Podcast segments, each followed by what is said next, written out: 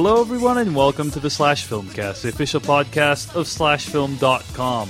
I'm David Chen, and with me is. Devindra Hardawar. And welcome to the show. It's just going to be us two tonight because Jeff Cannata is off uh, doing a Totally Rad Show reunion tonight. We're actually recording roughly the same time. And so, Devindra, we're playing like musical chairs in the Slash Filmcast. Last week I wasn't here. This week Jeff's not here. Uh, rest assured, though, I'm pretty sure we're all going to be here next week uh, for our review of Ghost in the Shell. But yeah, The I biggest just- movie of the summer, yes, or spring. That movie is shaping up to be quite a disaster. I, I feel like it's. I mean, Paramount's betting a lot on it, and I think they need it to make you know 400, 500 million dollars for it to be a success. Uh, And I think it's going to have a hard time getting to that. So we'll see what happens with that movie. Um, but yeah, I am back from vacation. I was in Hawaii for ten days. Uh, I've learned so much about life outside of the mainland, Devindra. I Like why you should never come back. Basically. like why I should never come back. I had several. Uh, you know, you know what's funny? Uh, we had several Lyft drivers, all of whom were crazy in some way. Uh, and I'll have maybe if we have an after dark, I can tell you a little bit about that. Yep. But uh, happy to be back. And happy to be back on the Slash Filmcast. And if you're just tuning in for the first time, uh, what we do here on this podcast is uh, we talk through what we've been watching, we talk through some of the week's film news, and then we conclude every week with an in depth review. This week, we'll be reviewing Daniel Espinosa's newest film, Life, starring Ryan Reynolds, Rebecca Ferguson, and Jake Gyllenhaal. Major all star cast there. Uh, so, looking forward to diving into that new sci fi thriller with you, Devindra. Find more episodes of this podcast at slashfilmcast.com. You can always email us at slashfilmcast at gmail.com. Before we get to any of the events of this week's episode, though, uh, we have a contest this week. Uh, we have a Blu ray of the Martin Scorsese film Silence to give away. Uh, that's the, the new Blu ray for Martin Scorsese's film Silence. Um, Devindra, I don't think you were on our review of Silence, were you? No, think I was you were- there. I was oh, you were there. there. Okay, okay. Yeah, we, we had a, uh, we had an after dark that you weren't there for. That's right. yeah, I think Um, so. uh, but uh, yeah, the Blu-ray is coming out on. Uh, it's actually by the time you listen to this, it'll probably be out. Uh, and that was a beautiful film. It was nominated for best cinematography at the Oscars, uh, and it's a movie that I, I certainly thought demands your attention. Is worth checking out. So. Uh, you're sitting at home, you're listening to this podcast, you're wondering, how can I win this Silence Blu ray? Uh, well, to be entered in, all you got to do is email slash filmcast at gmail.com and tell us what is your most religious movie going experience. Now, you can interpret that any way you want. Maybe it's the time you went to go see, you know, Fireproof with Kirk Cameron. Maybe it's the time you saw The Matrix the first time. You know, Yes. whatever, however you want to interpret it. Uh, what is your most religious movie going experience? You'll be entered in to win a copy of the Blu-ray. I can tell you pretty much, you know, right now that uh, if you just write in and uh, say one word, you know, you say, "Oh, I saw the," Ma-, or one sentence like, "I went to see the Matrix," you know, that is not going to win. Um, instead, give us like a paragraph, a few sentences, give us some color, let us know what it is. So, email slash filmcast at gmail.com in the subject line put silence blu-ray contest. Silence blu-ray contest in the subject How are, line how are you spelling Blu-ray? uh, blu dash ray it can be either one. I'll filter Uh-huh. both. Okay. silence blu-ray contest. And uh, in the body of the email write in your most religious movie going experience you have until friday uh, 5 p.m pacific time to email in your contest entry that's friday march 31st uh, 5 p.m. Pacific time to email in your entry for the Silence Blu-ray contest. Again, subject line, Silence Blu-ray contest, most religious movie-going experience, slash filmcast at gmail.com, Friday, March 31st. And uh, winners will be reached out to within the next week or so. So uh, looking forward to giving that Blu-ray away, and ho- we hope to do some more giveaways in the weeks to come. Let's get to what we've been watching this week. Devindra Hardawar, I had a chance to watch a ton of stuff while I was on the plane, uh, as well as while I was in Hawaii. And one of the things I watched was this Iron Fist show that's on Netflix. now, I, I've not heard anything about this show. the, the, here's the thing about Iron Fist. This is remarkable. This is, uh, I think, the first Marvel television show that has gotten roundly derided by all critics. Uh, Just everyone is just heaping loads of hatred onto this show, Iron Fist. And uh, for for a lot of uh, the people in the Asian community, it comes from the kind of cultural appropriation. You know that even though the original comics uh, had a white character who was you know the Iron Fist character, uh, that hey that was written decades ago and we should update it to be you know consistent with the times. You know why not why not have an, an Asian person actually in the main role? Um, and so you know for me as a Chinese person, I was very curious to see uh, what this was all about because. I cannot really criticize a show too much without actually having watched it. Yeah, yeah, yeah. Um, so I watched the first episode of Iron Fist, and uh, what was remarkable to me, Devindra, is the cultural appropriation, the whitewashing, whatever you want to call it, is Uh-huh. the least heinous part of this show. it, it is probably Yeah. if I if I was writing an essay about what was wrong with the show. It wouldn't show up until page six, the, the Asian appropriation. In fact, if an Asian character, if an Asian person played the main character, I might be more bothered because this show is terrible, right? It- I, it I was actually thinking about that too. Like, is it a good thing that kind of kind of saved it? You know, here's what's wrong with the show. Let- Let's list a few of this show's crimes. Firstly, uh, I, I think the biggest issue is uh, Finn Jones, who plays the role of Danny Rand, is totally bland, unlikable, smarmy. Uh, his character is very inconsistent. He's creepy. Like he, he approaches uh, this uh, Asian female character, Colleen Wing, right? And and even though she tells him to leave multiple times, he doesn't. Uh, he, I love how he approaches her speaking uh speaking Chinese as well. So I yeah okay, which is I- like I- a very it's, it's something That- that is a move I've seen A lot of Asian people can relate to that. Yeah, a lot of Asian people can relate. I've seen many times on a college campus. Yes. of like guys trying to talk to girls. And Yeah. It's like, oh, this is where we're going, and you're the good guy. I, am supposed to be rooting for you. Never Okay. fails to disappoint. Never fails Yeah. to disappoint. That uh, that move. Uh, in all seriousness, do not try that. It will not go over. And actually, to the show's credit, it depicts how that typically goes over, which is not well. uh, but yeah, Danny Rand uh, is a total nothing burger of a character, and uh, it, not only that, like his uh, fight choreography is pretty unconvincing. I would say. Uh, Yeah. So. Uh-huh. So that is the biggest issue with the show, in my opinion. Uh, but even in the first episode, there was a bunch of other very, very odd problems. A homeless character shows up out of nowhere simply to provide exposition, uh, only to be killed off later unceremoniously. And it- is just the most bizarre side character ever. Uh, he exists to do nothing except further the plot. Yeah. Well, I, I think they're positioning, um, you know, Danny Rand right now. He is a basically a homeless guy trying to reclaim his lost fortune and everything. Um, but it seems like they're going about that in the worst way possible. Yeah, Right. uh, he, yeah. he is. It's he's not a character that you can really root for, and maybe you know maybe that's a challenge. Is they start him off really unlikable, but I don't think he's supposed to be unlikable. Like I, I don't. I Yeah. think you're supposed to be rooting for him from the get go.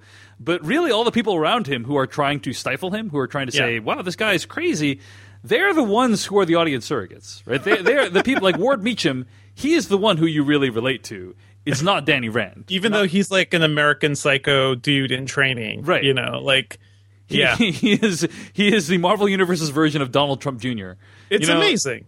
it- it- Yeah. he but he's the one who I had the most sympathy for, which I think the show that that is the show failing at what it's trying to do. Right, right. I mean, Uh, it fails on every level, right? It fails to give us any sympathy for Danny Rand, really. It just kind of starts out of nowhere of him just walking into this uh, company and, like, you know, he's barefoot, he's disheveled, he's trying to talk to somebody. It's like, you know, he was gone for a while, but he's not an idiot, right? like, he's. He can see himself and be like, maybe this is not the best way He, to he approach has zero self awareness. He has zero self awareness throughout the whole Right, episode. right. Yeah. Um, And then yeah, the first the second scene is that terrible fight scene where he's beating up the guards for doing their job. like that's really that's really it. This is some homeless asshole off the street who's beating up these poor security guards. But uh, Uh, just yeah. You know, I was talking about moving the plot along. Uh, that is a very liberal way of describing what happens in this show. I mean, the same plot points are repeated over and over again. It's it's like, oh hey, maybe it's is that the real Danny Rand? Maybe May- not. Maybe it is, but probably not. But maybe it is, but probably not. But maybe it is, but probably not. But maybe it is, but probably not. But maybe it is, but probably not. Oh, That's what it feels like watching this show. You know, if Daredevil could make us feel sympathy for the Punisher, which is a he's a really harsh character, right? Like we're introduced to the Punisher just murdering people, but he's murdering bad guys and like he has pathos and sympathy and we know who he is. So by the end of Daredevil season 2, the Punisher ends up being, you know, one of the most memorable and interesting Marvel characters. Here, the hero of the show can't even manage that. Right. So, uh, and you know, people might ask, uh, well, what about the other Marvel shows, David? Do you like those? I have not watched all of them, but I watched uh, Daredevil and I quite enjoyed that. Uh, Daredevil season one. So it's Yeah. not as though I think you know the whole enterprise of Marvel Netflix shows is creatively bankrupt. Uh-huh. Uh, I, I just think this is a particularly egregious example of a poorly put together show. Mm-hmm. There's just shoddy workmanship all along. It feels almost like a student film level. Like that that is how bad the production values are and the choreography Yeah. is and the acting is and the script is. It just doesn't feel well put together. It And- does. It feels like it was made by people who've never seen a TV show or a movie before. Like that opening fight scene is just like a bunch of quick cuts of like nonsense movement, and I can't tell what the hell is going on. There's a scene. Um, if you search around on Twitter, there's a scene where Danny Rand has to jump over a taxi cab that's driving towards him on the street, and even like so. It- it- the it's very a big first- it's a big moment in it's a big moment. Like, oh my god, this this guy has skills. The very first shot of that scene is a black SUV coming at him, and in the in the cut, it is switched to a taxi cab. And even then, like what he does is just like a really generic flip type thing that's chopped up several times. So it doesn't even look Well, good. it looks Like, it, looks ridiculous. It looks ridiculous. it looks insane. There's stuff Yeah. like this all throughout the episode. For instance, the uh, homeless guy says, "Hey, I, I have a phone. I can Google whatever you want uh, for no reason." And then Danny Rand says, "Yeah, Google Danny Rand," and he searches Danny Rand. And when they cut to the close up of the phone, he's in the Photos app. He's he has a screenshot of a website. Uh huh. And uh, so it's very obvious he's not looking at the actual internet. They, they couldn't even make a website. Well, well, Devindra, it's not, it's not even that. It's not even that uh, good. It's that uh, you can just tap the Photos app and make the UI go away, and they didn't even do that. Like, it, it clearly is showing he's in the Photos app.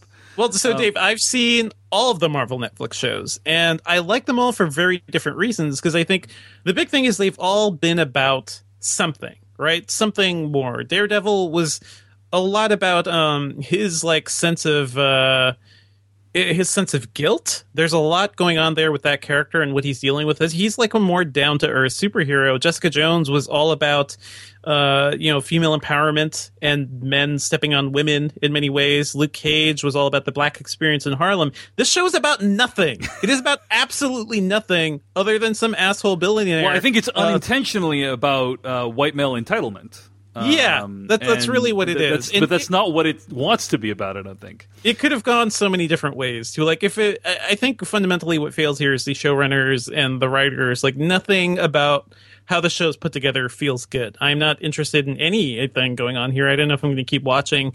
Um, maybe I will just to like be complete and just to actually talk about the show, you know, with some sort of like experience with it. Uh, but yeah, I just I just don't care about anything, and that's uh that's a damn shame. It's been fascinating to observe the reaction to this show um, because Marvel has generally been regarded as that company that can do no wrong. Uh, but this show and the critical reaction to it shows you that, hey, if they mess up, people will call them on it. And uh, if if they start getting lazy, you, you know, and it, the the reaction has been so vociferous too. It's just, I think Gizmodo put out an article of here's uh, all the stuff that happens in Iron Fist, so you don't have to watch it, so that you can be ready for the Defenders. You know, uh, I, I just have rarely seen this kind of hatred uh, against a Marvel property uh, in the last few years. So it it's, is. uh, yeah, it's pretty rough, but entirely deserved. Like Yeah. it's it's So yeah. all the people who think Marvel is paying critics to, you know, praise their stuff, I point to Iron Fist as Exhibit A of uh, when people won't put up with just anything that they shovel onto our TV. Mm-hmm. So that's Iron Fist. It's on Netflix. I, I'm I I don't think I can watch the rest of the show. You have other Netflix Marvel shows to watch, Dave. You should watch Luke Cage. You should at least uh, watch more of Jessica Jones too. yeah, I'm I'm open to checking out a few episodes of those and see if uh, we get to the end of them. But uh, all right, other things I've been watching this week, Devindra. Uh, I saw a lot of comedy specials. Comedy specials are really great to watch on on planes because you can drift in and out of consciousness uh, and still kind of enjoy what's going on. Now, to be fair, I, I did not fall asleep uh, at least for significant parts of these, but um, but I watched a bunch of comedy specials on Netflix, and Netflix now lets you download. Uh, Yeah. their shows onto tablets, so it's super convenient when you're going on a, a long six to seven hour plane ride. And they Uh, have so many comedy specials now, right? I feel like every week there's Endless. more and more stuff being piled on. endless. So I saw Amy Schumer's Leather Special, which I thought was very enjoyable. I finally caught up with some of Hannibal Buress's material, uh, Comedy Camisado and Hannibal Takes Edinburgh, both of which were also very enjoyable. And I watched uh, Dave Chappelle's two new specials. These are the kind of the big event, right? Um, the Age of Spin and Deep in the Heart of Texas. Those are Dave Chappelle's new comedy specials. I had actually seen Dave Chappelle live, and so I saw him perform a version of the Age of Spin.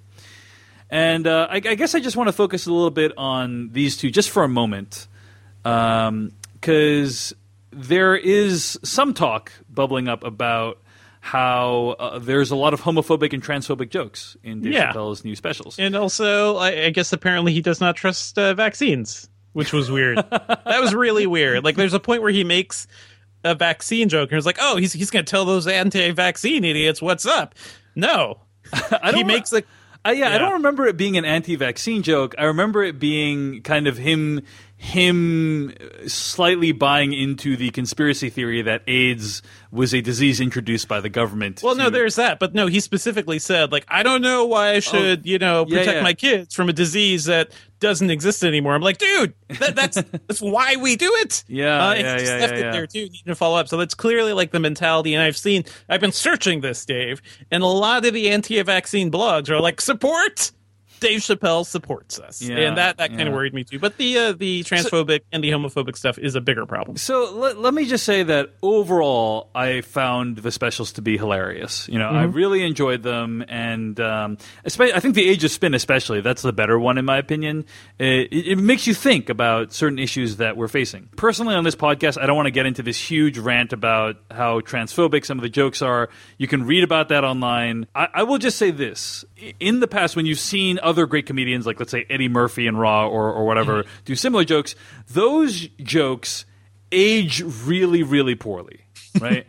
Any anything that kind of uh, attacks or otherizes certain uh, groups of people, that stuff ages really poorly. Like when you view that in twenty years, I don't think it's going to be funny anymore.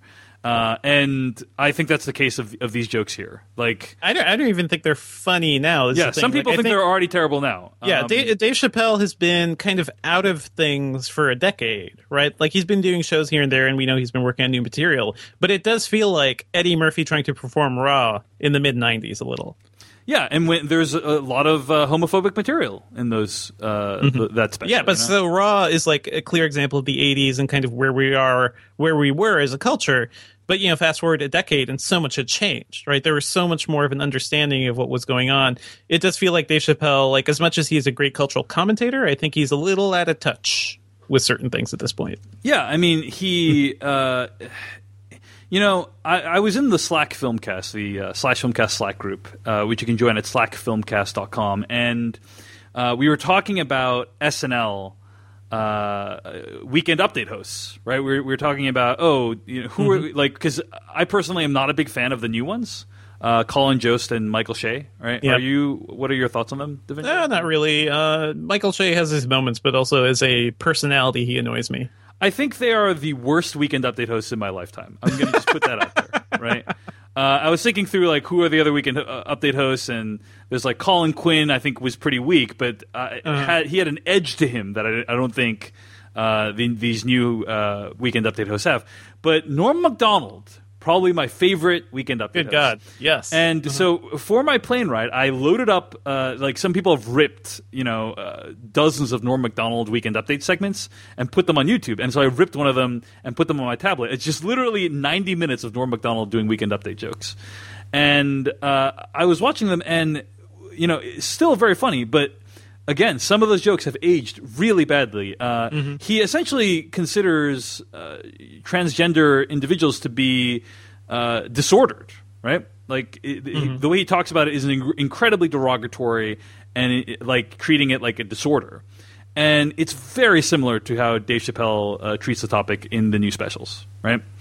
Uh, and that was what twenty years ago. yeah, and that was like decades ago, and uh, so it feels like it's going to age poorly. I mean, it's not as extreme as Mm-hmm. Yeah, yeah, uh, as Norm Macdonald because I think he does acknowledge that hey, like everyone should be free to do their own thing. He, but he's also acknowledging his own discomfort with it. Yeah, and, And- it's interesting to see people work that out because we can't. I think in my like liberal idealized worldview, like everybody would be like, like uh, you know, progress, inequality, and everybody should just live their own lives. Um, but these people that we, you know, have been watching for years, I think a lot of them too also end up uh, kind of being stubborn in their worldview. You know, like uh, Dave Chappelle has been doing this for a while, and there are things he believes, and he has to like slowly get out of that.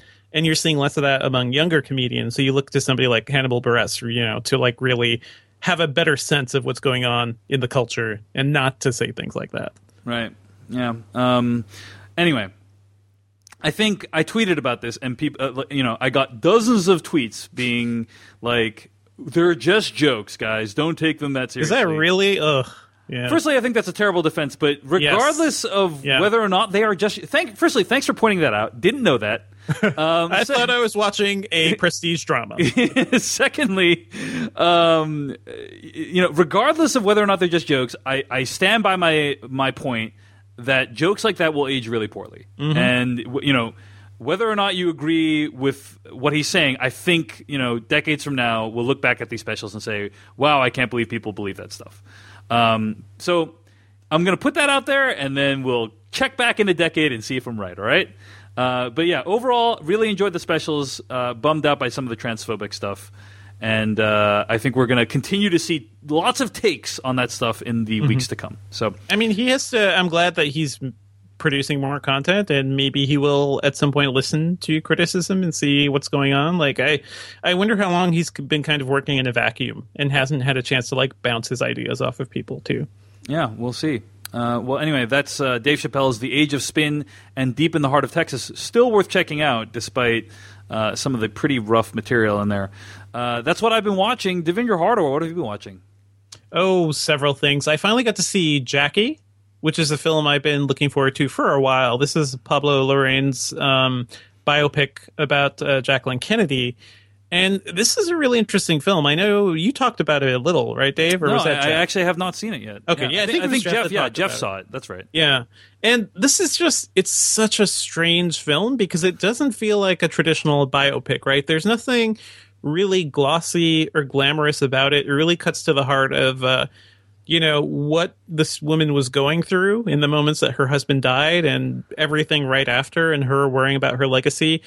It is a weird film. It's very chilling in a way. It reminds me a lot of The Shining and the works of uh, Stanley Kubrick. Like there's so many symmetrical shots. Uh, the music is by um, the same woman who did Under the Skin, whose name is escaping me right now. But also like you know similarly like disturbing. Uh, Mica Levi, Mika Michael Levy, Levy, yeah. I think, yeah. Um, like just really disorienting uh, music it's a strange film. It's a beautiful film. Like every single shot in this movie is just fantastic and interesting in some way. Um, but yeah, as a drama, it's just really odd. Uh, but I think that's what I enjoy about it. Right? It's a it's just a sketch of who Jacqueline Kennedy was and kind of maybe what she was going through, and this idea of trying to preserve, um, you know, uh, John F. Kennedy's legacy after his death. Um, it doesn't really go too deep, but I think as a portrait of this person in that time, it's fascinating. And uh, Natalie you think Portman uh, Natalie really Portman does a good job? Yeah. Yeah, yeah, I do think so. Like she is, I could you can't take your eyes off her in this movie, and most of the time you're just staring at her. Um, yeah, after seeing this movie, I do think she was robbed at the Oscars. Uh, yeah, it's it's a tremendous performance and great, you know, supporting actors all around too. Uh, Peter Sarsgaard, Greta Gerwig, um, John Hurt too here for a bit. So it was nice to see him again. This it's just a really interesting film. It's a fascinating film. Uh, I don't think it's for everyone, so I can understand why Jeff wasn't fully on board. Uh, but yeah, I, I love this film, and if you like that idea of like an untraditional biopic, um, really stylish Kubrickian style drama or something, uh, I, I think you'd dig this. Cool. Well, that's Jackie. And how'd you watch it on video on demand? I assume, or Uh, yeah, I got it on iTunes, and yeah, I bought it, and I feel I feel good about that. Yeah. cool. Uh, What else have you been watching? Uh, also checked out Planet Earth 2, uh, which just started airing, but I checked out the 4K Blu-ray because I really want to see, you know, the the fullest extent of what they did. And the big thing about this uh, version of Planet Earth is that they shot everything in 4K, and that was broadcast on the BBC, and you can get it in 4K. I think in some, uh, it's gonna, I think on Dish in the US you could get it in 4K, but the 4K Blu-ray also has HDR. And that's like the thing, right? In terms of new TV technology, that's what I've been telling everybody. You want 4K and you really want HDR because you won't really see the difference between 1080p and 4K. Uh, once you throw in HDR there and you see like what it does to the colors and the black levels and everything and the, the, the way the highlights work uh, in certain scenes, uh, you'll never want to go back. So yeah, it looks incredible.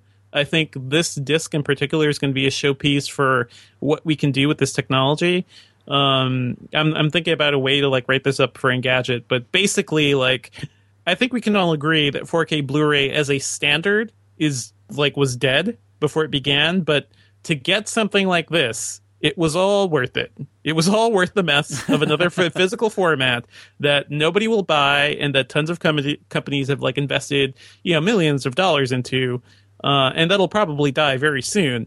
Um, it was all worth it to get this in 4k blu-ray and I, I'm very glad about that. So it looks incredible.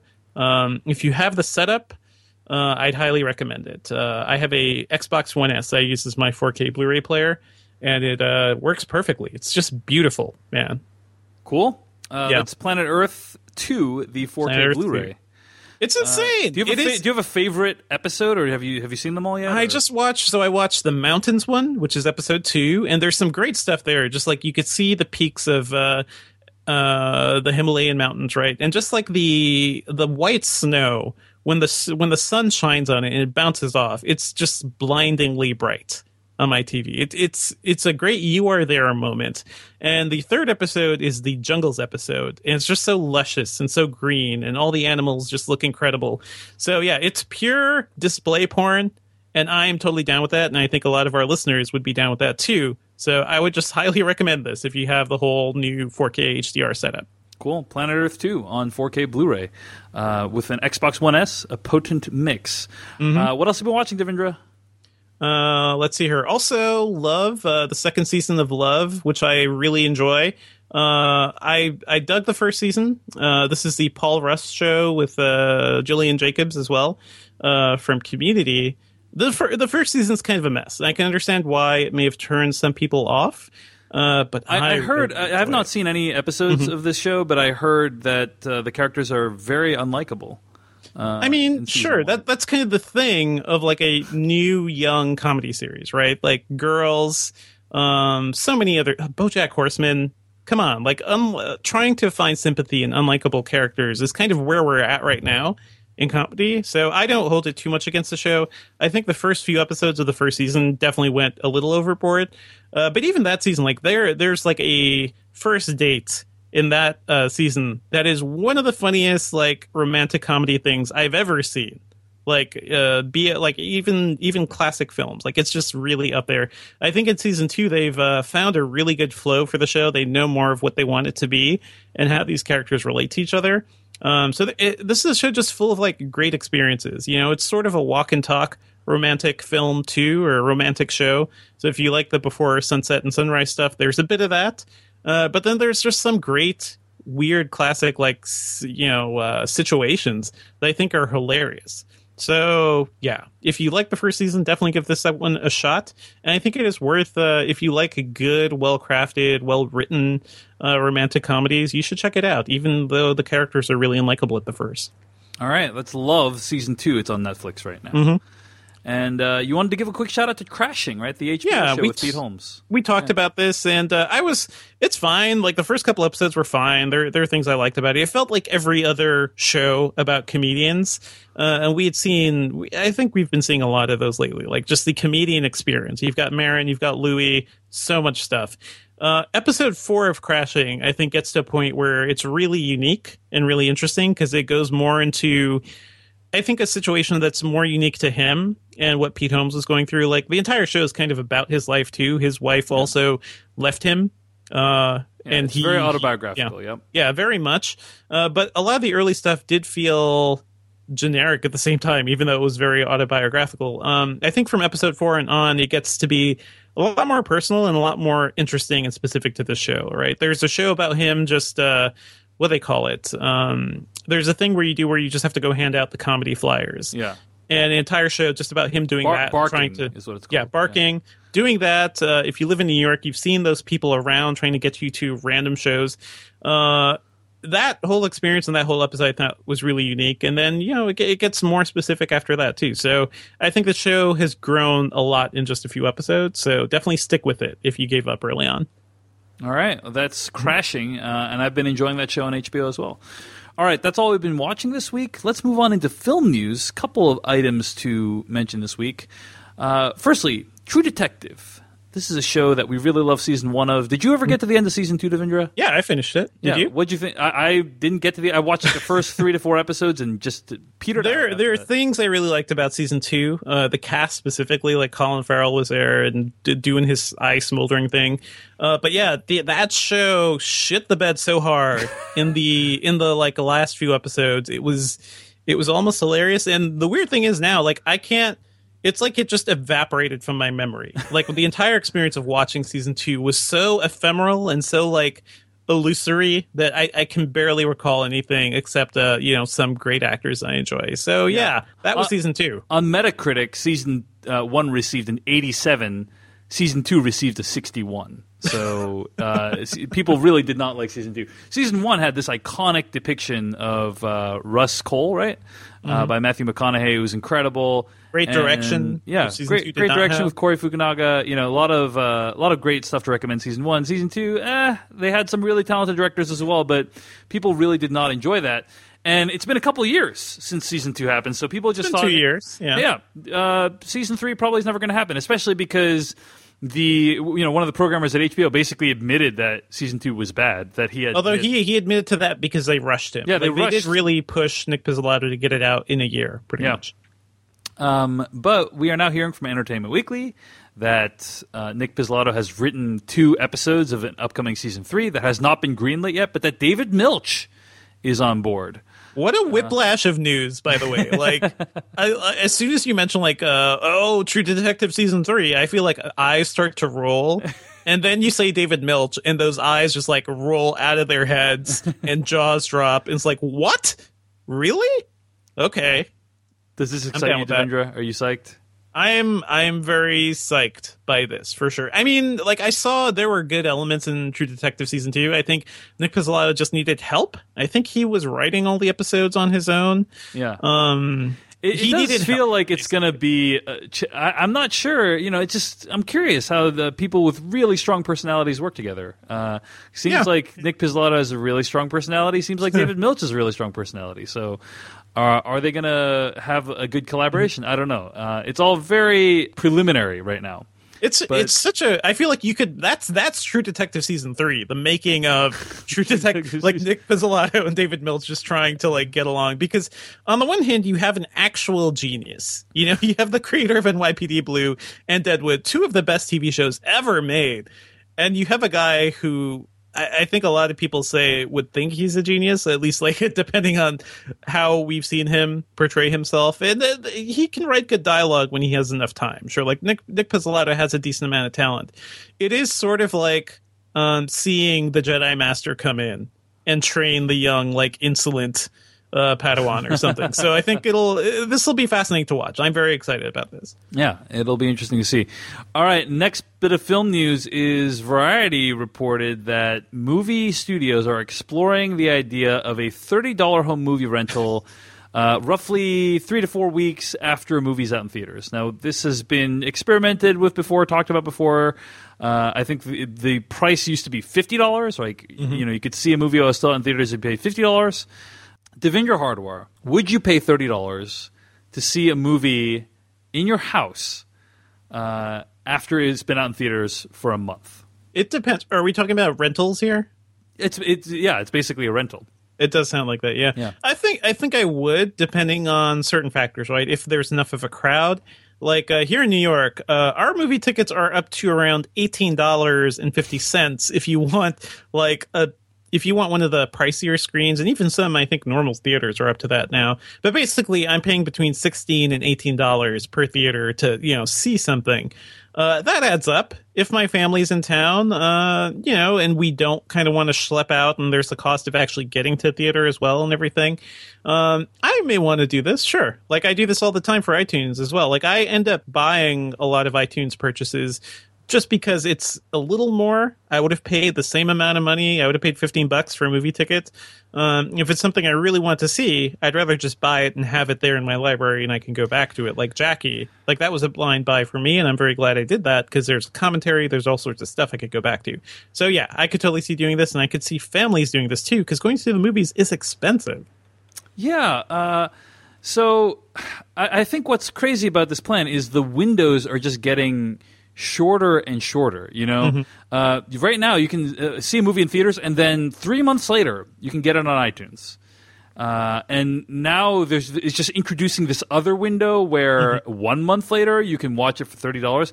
If you're willing to wait three months, if you're willing to not see it in theaters, right? Why wouldn't you just wait a couple of extra months and just buy it? You right. know what I'm saying? Like that that part doesn't make sense to me.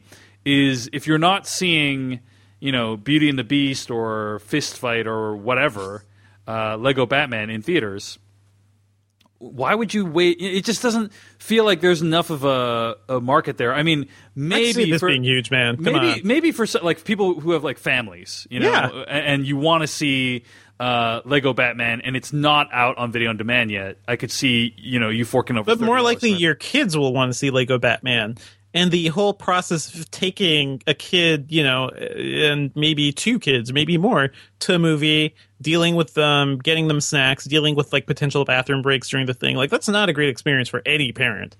Yeah, yeah, uh, but have you, have like, you well, seen those no, parents? No, no, David? Oh, I totally yeah. get that. I totally get that. But then, then why not wait a couple of extra months and just buy it? I mean, I, I, get that, but then you have kids who are like, you know, I really want to see. I want to see it now, but it doesn't have to be right now. It could be in a few weeks. Exactly, exactly. like, and that's the thing. Like, I, I, I think this is this could be a good middle ground. Um, you know, we'll see. But honestly, if it's this something that gets like the more gets you know certain families out or parents who can't really control their kids to see something like at home, uh, I could see this potentially being a good idea, and maybe it'll push the theaters to work even harder at like creating an experience that would actually make you want to come in. I have been uh, reading this newsletter called The Ankler, which is written by Richard Rushfield. Uh, mm-hmm. and he writes this newsletter. You can, if you Google the Ankler newsletter or whatever, you can you can find it. And every day he sends you like his summary of the of the day's industry news. I really enjoy it. It helps keep me mm-hmm. sane. He responded to this uh, with some questions in the Ankler newsletter. Quote: Disney is the one company that seems to get something about the magic of movie going. Uh, and it's working out pretty well for them. Shouldn't their non-interest in this program tell the others something? Uh, likewise, does the fact that Warner's is leading this charge give anyone comfort? um, if a movie is already dead in theaters after a month, why would people want to pay thirty dollars to watch it on right, TV? Right. Uh, so on and so forth. And I'll skip to the end. What if you destroyed the theatrical window and nobody came? End quote. Uh, so a lot of questions, and yeah, as as he mentions, Disney is not involved. Disney, by the way, had four of the top grossing films of 2016. Uh, they are right. they're one of the only people that are doing well right now in the movie industry, and so the fact that they are not interested at all, hmm, huh, huh, worth considering why they might not be interested. And yeah, as he pointed out, Warner Brothers uh, is leading the charge on this. And while they have had some hits, they are also the studio that gave us Batman v Superman and Suicide Squad. So, uh, which did okay box office wise, but were not great films in my opinion. Mm-hmm. So we're I mean we're at a really interesting time right now, right? Like I would go to I just came out of South by and I heard people talking about movies like uh, Prevenge, right? And as of this week, you can watch Prevenge at home on Shudder or iTunes. Um and that's like an indie thing. So we've definitely seen like the you know the theatrical run for some indies is like come down to zero Yeah. depending on where they land. Yeah, uh, so I don't feel at home will- in this world anymore. The Sundance Uh-huh. Grand Jury Prize winner, you can watch it on Netflix. You know? And which and the Netflix thing is even weirder, right? Because you're already subscribing to that. You're not paying extra to download it or to uh, to rent it or something. It's just there, and then it's yeah, it's so it's there kind of unceremoniously too. Like we talked about this. Yeah. Um, I do think like yeah, that window for indies, um, even smaller indies, I think end up on streaming much faster than three months. Like I've seen things hit, hit streaming much faster. Uh, it, I I wouldn't be surprised if something happened similarly to bigger budget films. We'll see. I, you know, I don't know that. I, I- don't think I would do it, Devindra. Mm-hmm. I don't think I would pay thirty bucks to see a movie that I could have in like. you don't have a family yet, Dave. Well, yeah, I don't have a family, but even if I did, I feel like I would just wait an extra like six weeks and just buy it so I could watch it whenever I want. I, it just I, doesn't. I make, could see that. I could see that, but it just doesn't make much sense to me. sometimes, like Dave, you're a movie fan. You're stuck at home with your kid, and you can't like get a babysitter to go see the movie you really want to see. I could see it working in certain instances. I don't think it's going to be a huge thing that's going to like you know make a lot of money for these studios. So. Yeah, I guess we'll see where it all goes. We'll see. Uh, yeah, I, I'm. I think there's a lot of doubt as to whether this will even happen at all. Uh, and without Disney, you know, what good is it? So we'll see. Anyway, uh, that's some film news for you. You can find uh, a bunch of other film news over at slashfilm.com, cranking up their output of original content recently. They've we have like dozens of pieces each week that are uh, not just reblogs of film news now, uh, just original content. We got a great new team, uh, many of whom we look forward to welcoming onto the Slash Filmcast in the days to come. So uh, check out all that stuff out at slashfilm.com. Let's get to our review. Before we do that, we got to thank all the people that donated to the Slash Filmcast in the past three weeks. We haven't thanked people for three weeks, and so we have a huge backlog here. I'm going to start thanking them now. Adam Shipley, Leilani Akiyama from Cockington, United Kingdom. Uh, if that's a real place. Teresa Alpert, Banzai Media LLC, Ahmed Adudi, uh, Mark W. from Denmark, Robert Cassidy from Bethlehem, Pennsylvania, Harry Seaward Phoenix, DJ Fohip from Toronto, Cash Cow from Auckland, New Zealand, Bruce France, Ivana Tinkle, a classic one there, Kyle Smith from the Literate Cinephiles podcast, Brian P. Hayes from Bel Aire, Kansas, Ron Small from Walnut Creek, California, Christina Tobin, Lisa Cook from Columbus, Ohio. Thank you so much for your donations. Thanks also to new, subscribers at the rate of $2 per month Kevin Hansen, Kyle Thayer, Huyen Nguyen, Grace Meng, uh, Ryan Hecht, Ben Gon, and Sam Clark. If you want to support the Slash Filmcast and defray the costs of doing the show, go to slashfilm.com, click on the Slash Filmcast tab, and use the PayPal links on the side of the page. We really appreciate it. Thanks to all the people that have donated over the past few weeks, and thanks to those who use funny names when they donate. We really appreciate it. It's uh, it's a gas. All right, let's get to our review of Life. Hey guys, it's a girl. Congratulations. Do you have any idea who the father is? Shut up. Was story time. All right, let's go. Three, two, one. This is Dr. David Jordan. Our mission is to intercept a research pod from Mars. 16 steps to fix a shower. I'm an astronaut, not a gym teacher. This is the first capsule ever to come back from the planet. We have visual confirmation. I see it. This could be a major scientific breakthrough. Come on, come on, come on, come on, come on, come on, come on, come on. Woo! Q Instagram! We're looking at the first proof of life beyond Earth. Lowering oxygen, more carbon dioxide. That's beautiful. You're finally a daddy. It's gonna be a big custody battle over this one. Are you gonna bring the Martian back to Earth? No, we're gonna keep it up here. We're gonna study where it's safe. Look how fast it's growing. That was from the trailer of Life, uh, the newest film by director Daniel Espinosa. I'm Going to read the plot summary from IMDb. A team of scientists aboard the International Space Station discover a rapidly evolving life form that caused extinction on Mars and now threatens the crew and all life on Earth. Uh, as I mentioned earlier in the podcast, this uh, stars Ryan Reynolds, Rebecca Ferguson, Jake Gyllenhaal. Uh, Hiroyuki Sanada. When will people learn to stop sending Hiroyuki Sanada into space? Don't send it to space, guys. Do It not send it ends space. badly. It goes horribly. Every time it goes horribly. That is hilarious, by the way.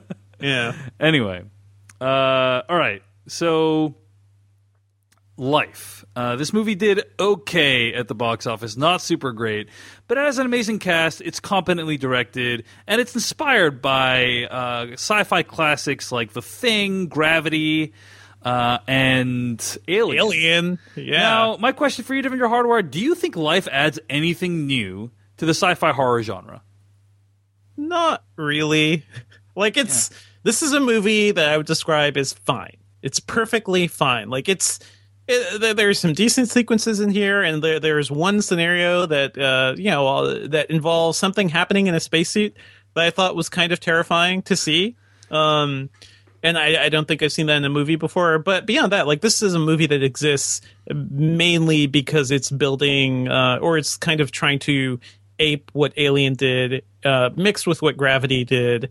Um, and uh, I don't think it quite succeeds, right? It's a fine thriller. There's some scary moments, and like you know, people die, and you may or may not feel bad for them.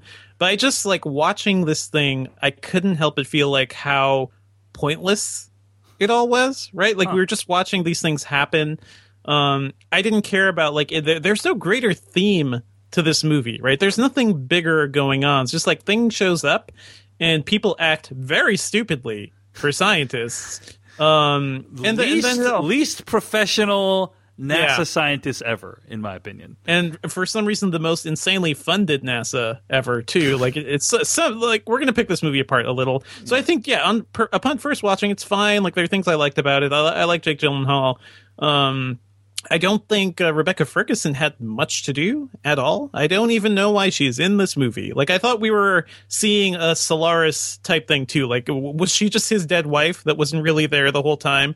Uh, because she she did absolutely nothing throughout the entire movie. So there, there's all you know. There there are certainly big disappointments, but it was fine the first time.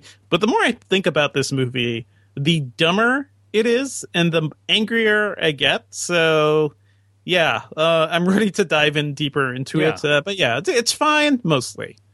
Yeah, I think uh, I, I would give this movie like a seven out of ten. You know, I don't think it's bad. Uh, it's not great, and I think uh, the the two biggest things, in my opinion, preventing it from being great are uh, number one, the characters do behave stupidly, in my opinion, and number two.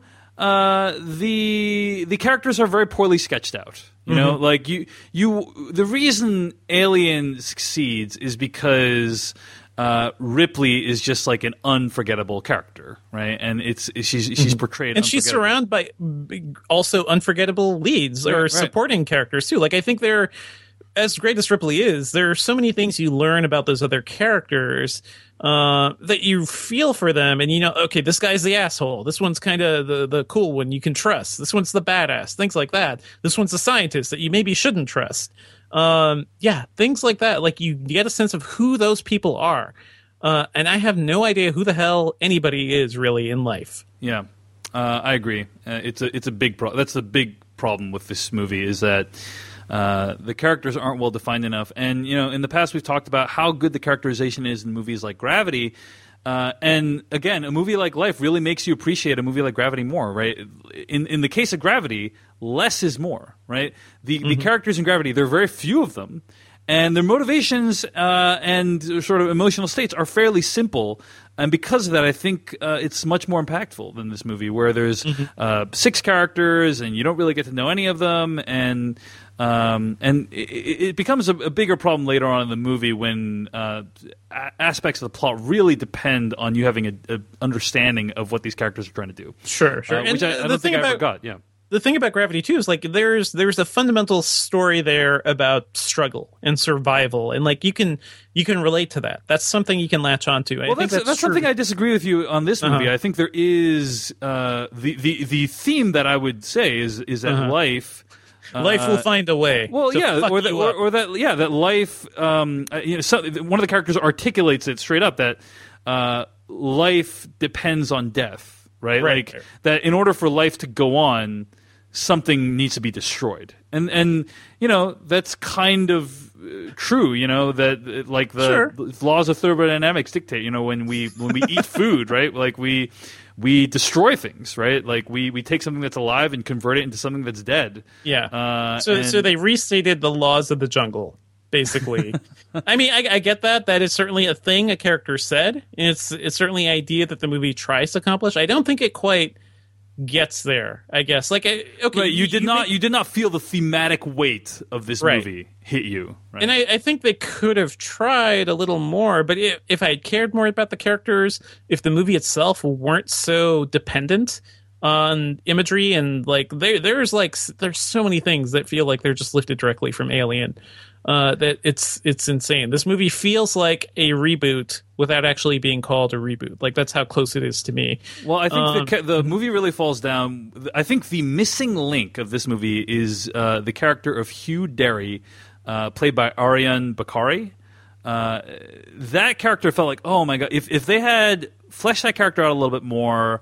Uh, or d- done a little bit more with that character, I felt like the movie would have come together in a much bigger way because a, a lot of the movie really hinges around his struggle, in my opinion. And, Yeah, yeah, and yeah. It, but you don't. It's not reflected in the script, unfortunately. So Mm-hmm. anyway, um, I- I, felt like stylistically there was a lot of this movie that was inspired by Gravity, like the score, the opening shot. You know, there's a lot of this movie felt a lot more Gravity to me than Alien, but certainly from a plot or theme Mm-hmm. perspective, it's much more Alien. It's it's definitely like a weird, yeah, alien hybrid of the Yeah. two, right? Just having I did just rewatch Alien and that movie is just still fresh in my mind and yeah, there's so many things. There's a oh, surprise reveal. The monster's actually there on the person. Um things like that. Like we got to get him out of the airlock. It's the only thing you could do.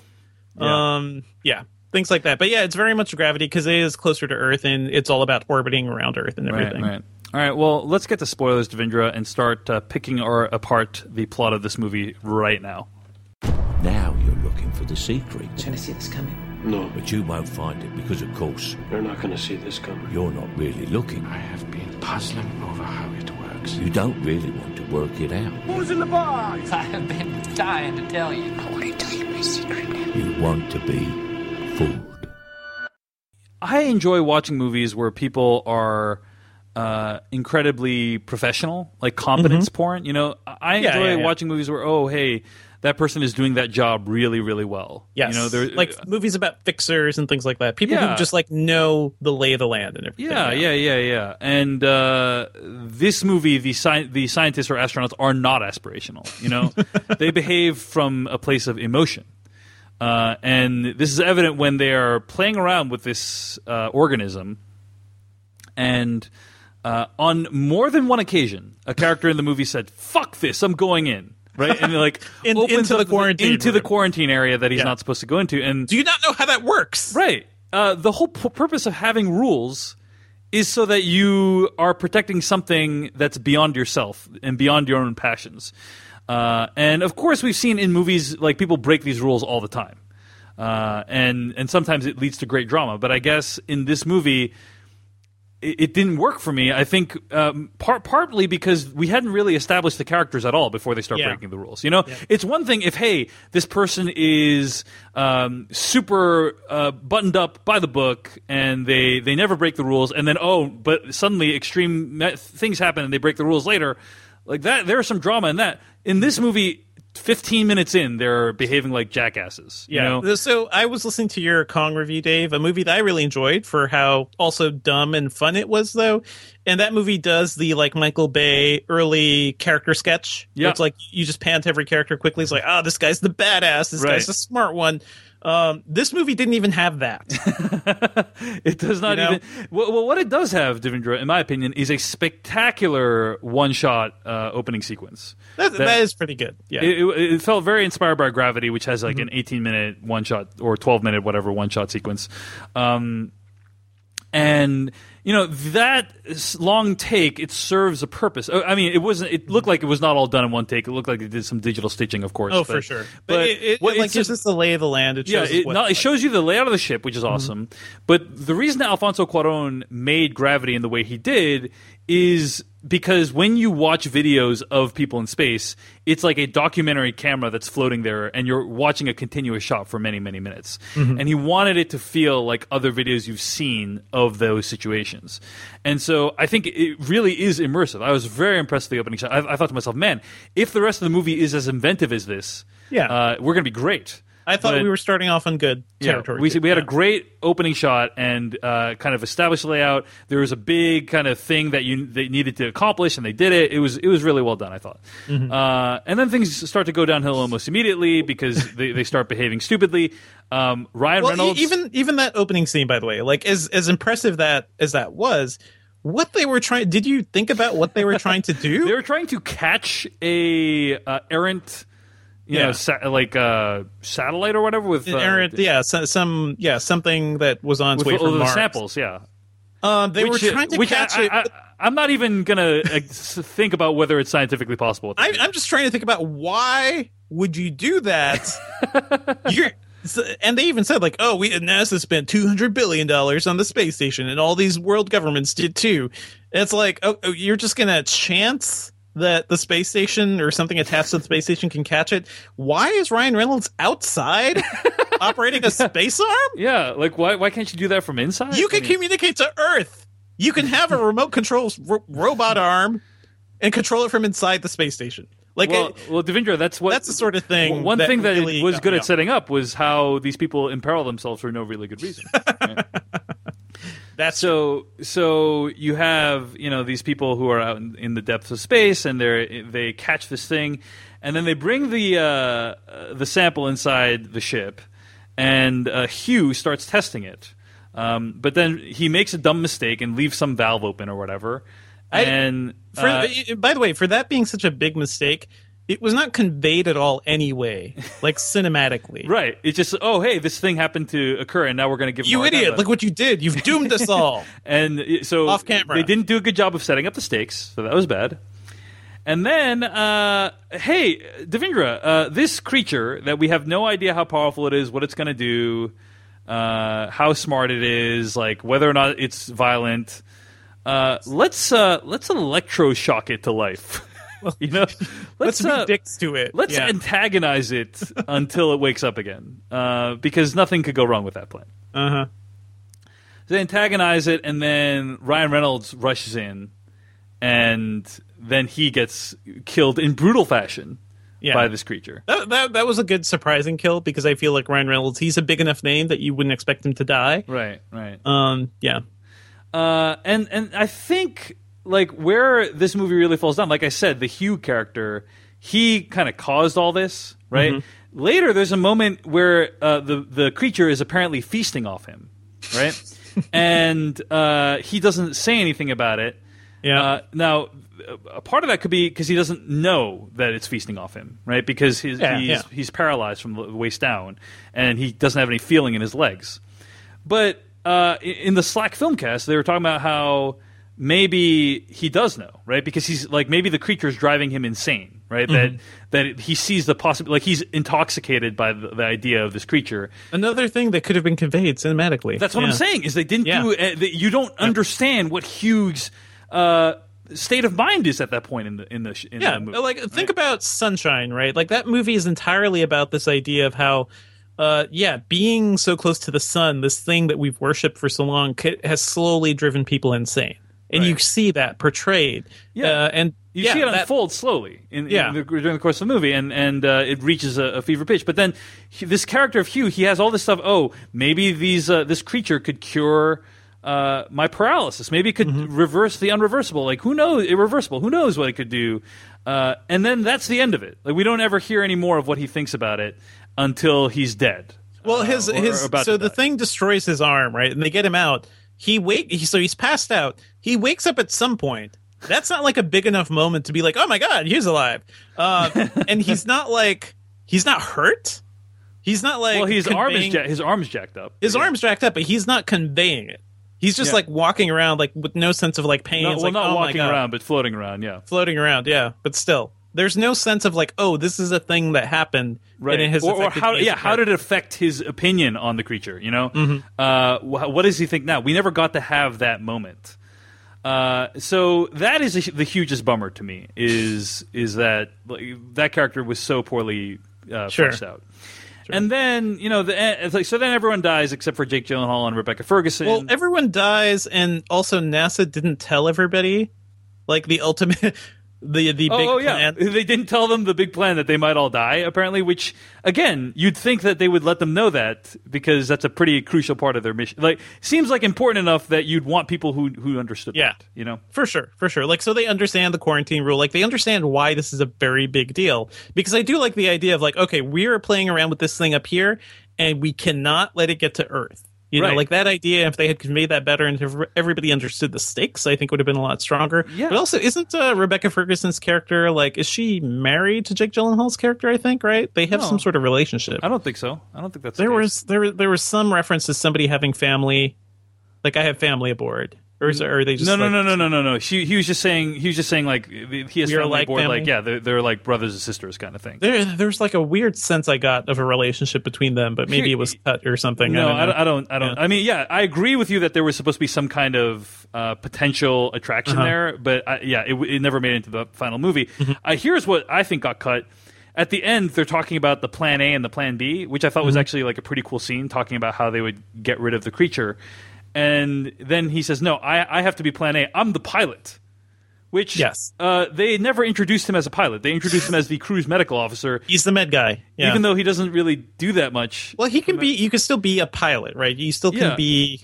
You know, Well, air, it, it just they never. It seems like a crucial plot point that they did not introduce earlier on in the film. It felt Sure, like it got sure. left on the cutting room floor. Uh, but he is. He was the guy that had like the Air Force pins or you know Oh yeah, yeah. label or something. Like so, we knew he had that background, and we knew that she was from a more like uh, uh, administrative, I think, background or scientific background. So Right. that bit I bought. Uh, but uh, you're you're missing the point, Dave. Like so, he he announces the A and B plans after reading a children's book because he forgot there are escape shuttles. that's that's the bigger problem here. But yeah, also, let's, let's as someone on as someone in the. Slack Filmcast pointed out, uh, hey, there's one way we know to kill this thing. Uh, let's not do that thing, which is they could just like evacuate the entire ship, right, Yes. and kill themselves, Yeah. and just like dep- like turn off all life support and just like you know airlock the whole ship. And Mm-hmm. and sure it might the, the creature might survive for 40 minutes and it might survive entry into the atmosphere but you have a pretty good shot at killing it. But they for some reason they don't want to do that Well, Um, I, I think I can understand the idea that we don't just want to kill ourselves and not have like any clue of what happened, right? Right, like if we're gonna sacrifice ourselves, let's at least make sure we're pushing this thing out of orbit. Uh, That also was not conveyed very strongly, but yeah, I guess by, by the point where we're talking about Plan A and Plan B, then yeah, that's sort of there. Yeah, and then uh, the ending of this movie is kind of uh, kind of interesting. I thought, like, it, it, it's arguably edited in a very confusing way, so you don't really know what's going on. But purposefully edited, yeah. yeah, but then at the end you find out, oh my gosh, the wrong pod made it. You know what's funny? I was in a theater with a dozen people. I watched this movie in Hawaii, and at the end of the movie, this uh, woman who is probably in her fifties sitting in front of me, uh, the pod lands on Earth. This woman, she's by, in the theater by herself. She turns around and just says to me out loud, "It's the wrong pod." just she had this insight. She had no one to share it with. yeah, except no, me. I love that moment in theaters. Yeah, Um, so that was a fun moment. These, I, I assume, Chinese people. They might be uh, some other Asian ethnicity. Uh, they're so helpful, Devindra. They're just Mm-hmm. Yeah. like, we're gonna get this guy out of this horrible situation he's in. Dave, Um, didn't didn't you feel like you were watching the end of Planet of the Apes? Right, like this is a historic moment in cinema. Like, oh my god, nobody, nobody expected that. Yeah, that this creature, like, who knows what's gonna happen to this creature once it gets onto planet Earth? It's Uh, gonna kill I- everyone, right? Like on on the one hand, I kind of I like that. I like that ending. I thought it was a cool ending. you I know? thought it was cool. it was but a sort of classic cool- switcheroo. The classic, classic switcheroo.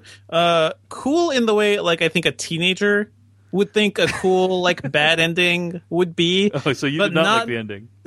No, I, I've just been thinking about like it doesn't. You didn't earn that ending movie. Like I, I feel like you watch something like Planet of the Apes, you watch another movie where things go batshit at the very end. Um, they tend to earn it. Um, Well, and- I'm, or at curi- least I'm the, the curious what earning it means in this case, right? Like, because really what it feels like is, hey, you're not going to get a happy ending. right? We've put you. You know, I, I think in, to the extent that this movie is unpleasant. Hey, we've showed you these people try their best to kill this creature and then get murdered horribly by it. and then, oh, some hope for you. Here's some hope for you. And then, nope, the hope is gone.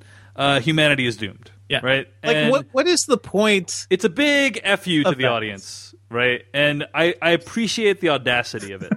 I feel like the movie already said "f you" to me several times while I was watching it. So that's maybe why the ending rubbed me a little wrong too. It's like, oh, look how look how badass we are! Like we're gonna do this really dark ending, and that that made me think, you know what? Fuck you, movie. Like you didn't earn that. Like you didn't really deserve what you're trying to do here. It's a nice way to like shock us at the end, um, and you tricked us with some editing. But I don't think thematically it means much. I don't understand like the point of it other than yeah, life will you know, life destroys other life to survive, and that that's that's just the way it is. The end. That's it. yeah. Yeah.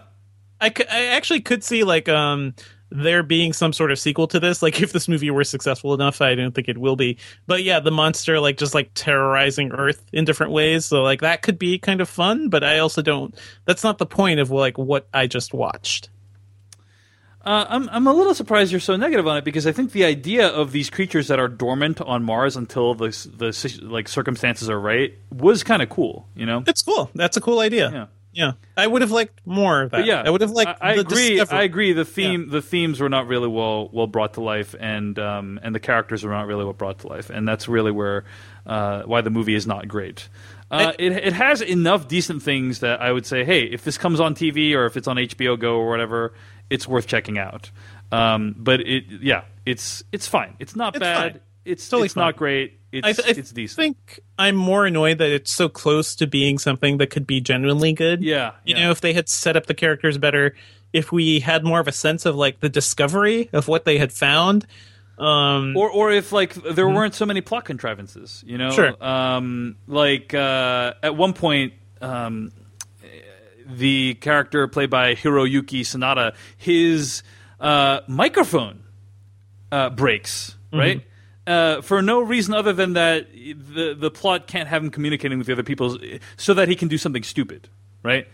And that a few, that happens a few times. Is like, like technology just breaks down randomly, uh, and I guess that's true to life. But it just felt very convenient uh, and not.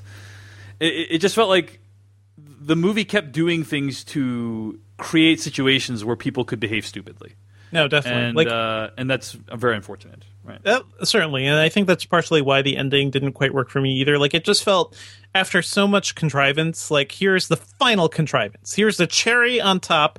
You are fucked, Earth, and that's that. Okay. Yeah, I mean, I, I wish I could appreciate it more. Like it was kind of. I think it, it's cool to see a risky ending like that, but I just wish it has to mean something. Yeah, you know, it's like I, I talked about this. Uh, I, I could relate something like this to like the church scene in Kingsman, which I keep talking about, where a lot of crazy stuff happens and it doesn't quite mean much, or even uh, maybe some of the action in John Wick 2, like things happening without actual motivation or actual character meaning or you know Yeah, greater yeah. thematic meaning is is just kind of it's just there. It's not really that interesting. I think. Yeah, yeah, yeah. Well, th- those are our thoughts on Life. Uh, new film by Daniel Espinosa is out in theaters right now. I think Espinosa is a talented genre director. Like, Sure. I actually liked Safe House with Denzel Washington and Ryan Reynolds. There is the rumor Um, that he could end up doing that uh, Akira movie if if that ever happens. Mm. Yeah. and that So I'm, I'm a fan of his. Uh, his movies, I think, are good, but not great. Like, uh, I saw Easy Money with Joel Kinnaman. Uh, I like that movie. You know, I, I- think they're just they're good. You know, I, but I haven't seen a movie from him that I thought, oh my gosh, you must go see this. You know, Right, It's right. movies that I enjoy. I like leaving them on in the background sometimes. I enjoy them. Um, Yeah. But He did uh, Child 44, which is a movie that I don't. That's a movie that exists and has some big stars in it, and nobody talks about it. Yeah, yeah, yeah. it's weird. Uh, anyway, well, those are our thoughts on life. Uh, let us know what you thought of the film at slashfilmcast at gmail.com. Find more episodes of this podcast at slashfilmcast.com. Stay tuned to hear what we'll be reviewing next week. Um, but uh, yeah, also uh, music for our podcast comes courtesy of AdamWarrock.com. Our spoiler theme is from uh, filmmaker Kyle Hillinger. Our slash film court theme is from SimonMHarris.com. Uh, in the meantime, Devindra Hardawar, where can we find more of your work on the internet this week? Oh, I'm at Devendra on Twitter, and you can find me writing about tech at Engadget.com. I'm at davechen.net, and uh, recently relaunched the Tobolowsky Files. So if you want to find that, go to tobolowskyfiles.com. Next week, we'll be reviewing Ghost in the Shell, new Scarlett Johansson remake of the Japanese classic. Looking forward to diving into that one. Uh, Yeah. It should be a pretty interesting conversation. Thanks. I, I would recommend everybody also rewatch the original because Yeah. you can see it in many places because it's going to be relevant to next week's discussion. So that's your homework. Totally. All right. Thanks for tuning in. We'll see you next week on the Slash Filmcast, the official podcast of SlashFilm.com. They watch the movies, flicks, tracks for the good, bad. It's the slash film cast. For all the news and the movies coming out, cause you know that it's the thing worth talking about.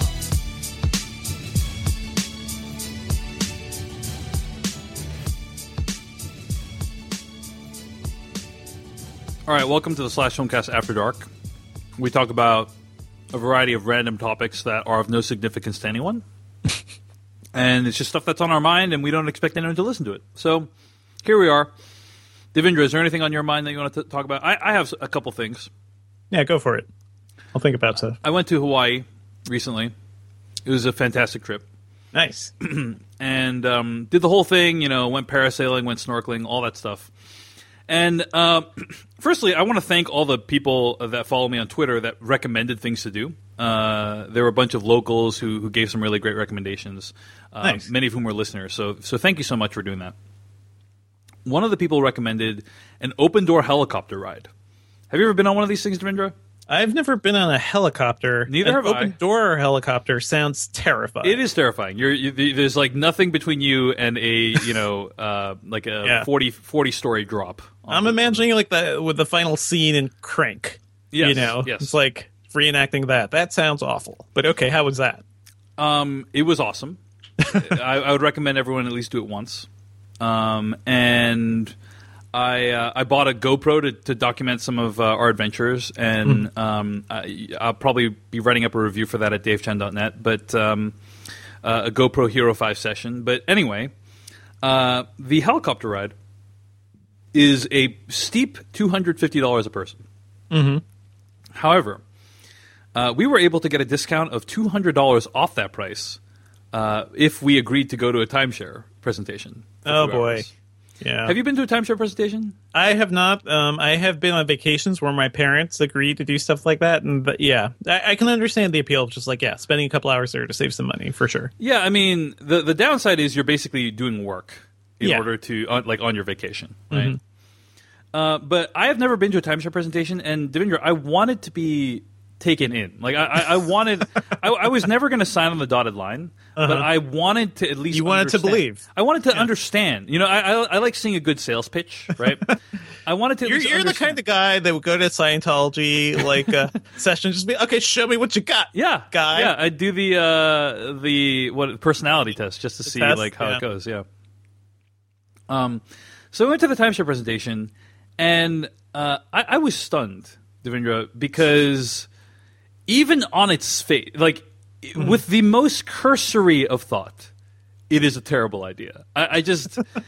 We got so they, they spend you know an hour and forty five minutes showing you the timeshare location, uh, talking about, oh, hey, wouldn't you love to have a home away from home, blah, blah, blah. And like telling you all about like how amazing the deal is and all the flexibility that you have and stuff. And they save until the last 15 minutes, you know, the, the sheet with the terms on it. Uh-huh. Right. So it's basically like this. Um, for $16,000, if, if we, if we bought $16,000 of a timeshare, we could go on vacation once every two years. uh, okay. you know, and and and that's it. That's it. And and then on top of that, we need to pay. I think something like. Um, I want to say it's like fifty to hundred dollars a month in maintenance fees, and that th- those maintenance fees are where they get you, um, Uh-huh. because you need to pay those sixteen thousand dollars. No, no, no, That is because- far more than a hotel. That's right, because Yeah. uh, the maintenance fees you need to pay forever. So, so even after you've paid the sixteen, like even if I forked over a check for sixteen thousand dollars, I'd need to pay the maintenance fees forever. Mhm. Uh, and and also, by the way, the maintenance fees can go up. Like if uh, like if a hurricane hit one of the you know the locations, uh, my maintenance fee might like quadruple, and I'd be on the hook for it. And those maintenance fees are where they get you, and uh, so it's like this is a horrible deal. You know, like I, I don't understand why anyone would accept this. Did you did you call them out on the terrible deal? No, no, but like we we said no, um, but it, it, it's just baffling to me because also by the way, if if this is for some reason if every, anything I said appealed to you as you're listening Uh-huh. to this, you can apparently get timeshares. Well, what's what's funny is while we were walking to do the tour of the timeshare, there's literally a kiosk outside uh, that uh, the advertisement is, "Hey, do you need help getting out of your timeshare? Talk to me." uh, and Are you trapped in a prison of hell? yeah, no, that's exactly what it's like. And As you enter hell? And actually, Yeah. by the way, so you go to uh, they have a website called timesharemen.com, timesharemen m n dot com, Mhm. and this website is so sketchy. it is like it feels like a scam website. Which, by the way, like in order to extract you from another scam, which is the timeshare itself, right? So it's like Inception. It's like two levels deep scams of like there is a timeshare, which is itself a bad deal, and then the people who are supposed to get you out of the timeshare, also a bad deal. I, I just visited that website and immediately audio started playing. That's how, That's you know, how you know it's legit. That's how you know it's quality. so, Oh, um, I- did they threaten you at all? Like, how No, did how no, did no. you how did that conversation go? They're like, man, I sure hope uh, your helicopter ride's all right. No, no, they they actually were very they they were very kind about it. Um, but I think they knew that uh, they were not going to sell us a timeshare. um, so they were trying to like fill the time by like talking with us about other things, like you know, asking us personal questions and stuff. That's cool. cool. Because they didn't want us to like leave. You know, like they don't want you to get up and just walk out before the timeshare presentation. They, they're supposed to keep you there for two hours. so, um, anyway, the thing I was going to say is, if for some reason this timeshare thing appealed to you, which you know I hope it didn't, but if it did, it is way easier to get a timeshare on the secondary market. Meaning, like you you you can get a timeshare off of someone who already owns one, because often those timeshares will be sold at up to a ninety nine percent discount uh, and possibly free. Like there's people who will who will want to just give you the timeshare so they don't have to deal with the fees anymore. So That sounds all great. look into the secondary market before you, you buy a timeshare. And in general, don't buy a timeshare because because it's a, it's apparently like a huge problem. Like when when you die, someone needs to own the timeshare, right? So Really? basically, you're giving it to your kids, and then they you know they have the fees. It's a bad decision that just haunts your family forever. Yeah, that's right. That's exactly right. I'm trying to Like think of another. I, I'm trying to think of a yeah. It's like the Babadook. I'm trying to think of another analogy of like you you buy this thing or you you buy into this thing and your family can't get rid of it. Well, Yeah. it's like a curse with a witch Yeah. in the forest. Yeah. as we've we which happens all the time. Yeah, it's, a modern day curse. It's a modern day curse. That's right. That's what a timeshare is. So anyway, that sounds awful. Did you have any questions about South by? Because that's a thing. oh uh, no, I'm I'm good. I don't want to hear about all those awesome movies you saw. um, but you talked about them last week on the podcast, right? I did. I did. Yeah, yeah, yeah. Okay, favorite movie of South by. Favorite movie, probably Atomic Blonde. Yeah. It, it just maybe because I had no idea that was going to happen, and it was Yeah. such a surprise, and it ended up being so awesome. And Baby Driver, it's good, but yeah, I, I've been waiting for it for so long, and it's not like it's definitely not the deepest Edgar Wright movie, but it's a lot of fun. Yeah. Uh, well, I am really looking forward to both of those movies. So, uh, did you see the Disaster Artist by any chance? Or I did not, didn't Yeah, have time. yeah. I'm looking forward to that one as well. Glad you had a good time at South by Devindra. It was Uh, great. I missed a blizzard here in New York. Like I actually, I was going to fly back the day of the blizzard, and I was, I, I looked at my flights and I was like, you know, maybe I'll, I'll just get home on Thursday, and I, you know, just called my wife and just apologized profusely because I basically left her here stuck with the cats, trying to deal with uh, the blizzard for a couple days. So then I fly, I flew out on Thursday, and I got stuck in Atlanta. I had to call my wife. It's like, you know, I think I'm just gonna hang out with my parents for a couple days. So I ended up I was gonna leave on Tuesday, ended up getting home on a Sunday. Um, but it was actually all time well spent, more time in Atlanta and some, you know, surprise time with my parents. So it was all good. Also, Edgar Wright just tweeted 20 minutes ago that Mhm. Baby Driver is actually coming out on June 28th, which is way sooner than the original August. Whoa, yeah, that was August. Yep. Huh. People they, they're so they're so confident in it. They're moving it up. So I'm really That's psyched. a good sign. Yeah. Yeah. I'm. I can't wait to see that movie again. It has some of the best car chases I've seen in a long time, and no CG. So I, Awesome. I, I tweeted it was his Fast and Furious, and it's pretty much that. Uh, all right. So Devindra, you were saying how South by is a better experience than Comic Con. Tell me about that. It is just because uh, I don't think it's as crowded, or at least the way it's broken up is that there's the interactive section, there's the film section, and the music, and some of that stuff overlaps. But music, I think, happens right at the end, so you kind of miss out on those whole crowds. And from what I hear from regulars and locals too, like they just avoid the city during the music section too, because it's mostly really, really young people and it makes everyone feel old and sad. So that was interesting.